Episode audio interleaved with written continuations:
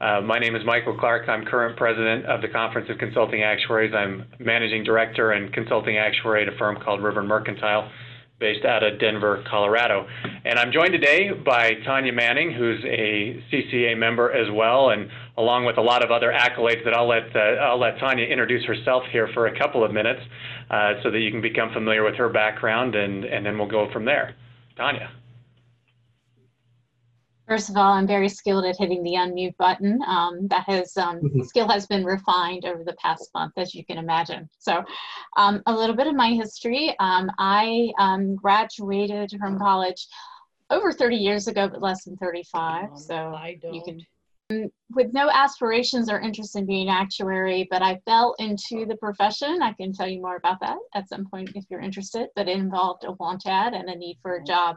And um, have had a wonderful career as an actuary. I love actuaries and I love being an actuary.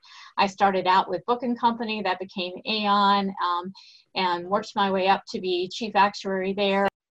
I went over to the Internal Revenue Service where I was a policy Yes. um, actuary for uh, about four and a half years. And from there, I joined Buck, went back to the corporate side um, as chief actuary, and have since expanded my role from just chief actuary to also U.S. Wealth Practice Leader.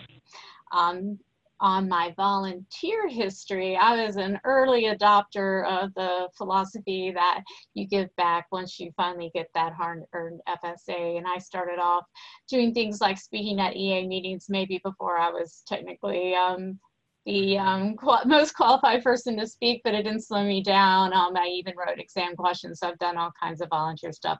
It's been a key part of um, who I am, and um, talk a little bit more about the, the roles that I've had in the past and have currently.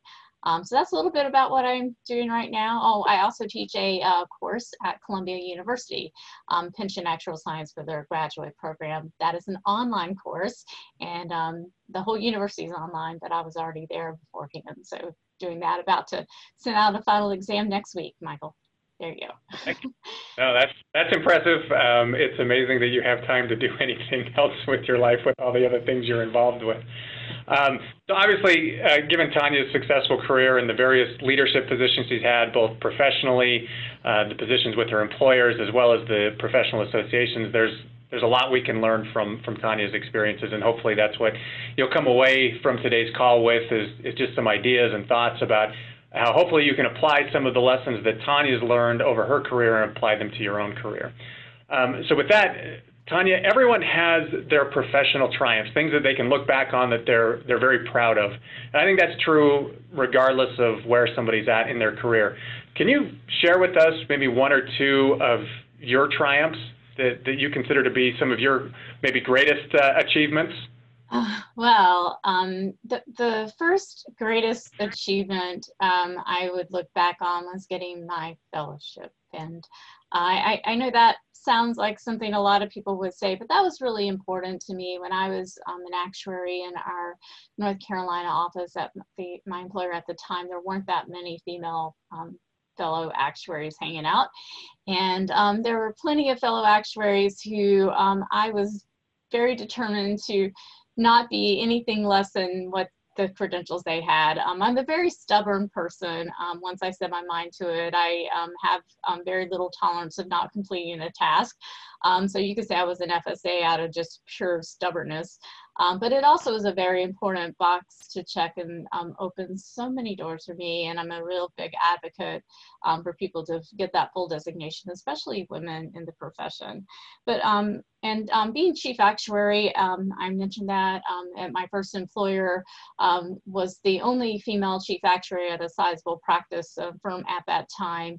Was and and at, at a very young age was quite an achievement. I was very honored to have that opportunity and um, was an exciting exciting thing for me. Um, so that's been a big deal. Um, on the volunteer side, um, yeah, every little volunteer opportunity was actually a big opportunity for me just from the first time I was asked to join the EA program committee. Which was a big deal for me at the time. That was a big accomplishment up to um, when I was elected to be president of the Society of Actuaries. Um, that was um, tremendous for me and much more so in retrospect than it was at the time. And um, the same thing with the International Actuarial Association, being elected to be president of that association um, has been just um, almost life changing as far as learning so much about how a different, very different type of nonprofit actuarial association is being run and what they're focusing on and all the diversity of thoughts and perspectives and just diversity period um, there is. And, and layered into that, um, similar with the Aon role, um, being the fourth female SOA president and the third IAA female president was um, quite an honor. Um, that those statistics are becoming less significant, I'm hoping. in the future. So hopefully I won't be able to feel too um, uh, unique with that. But, but all of those were like very significant accomplishments and many little things in between.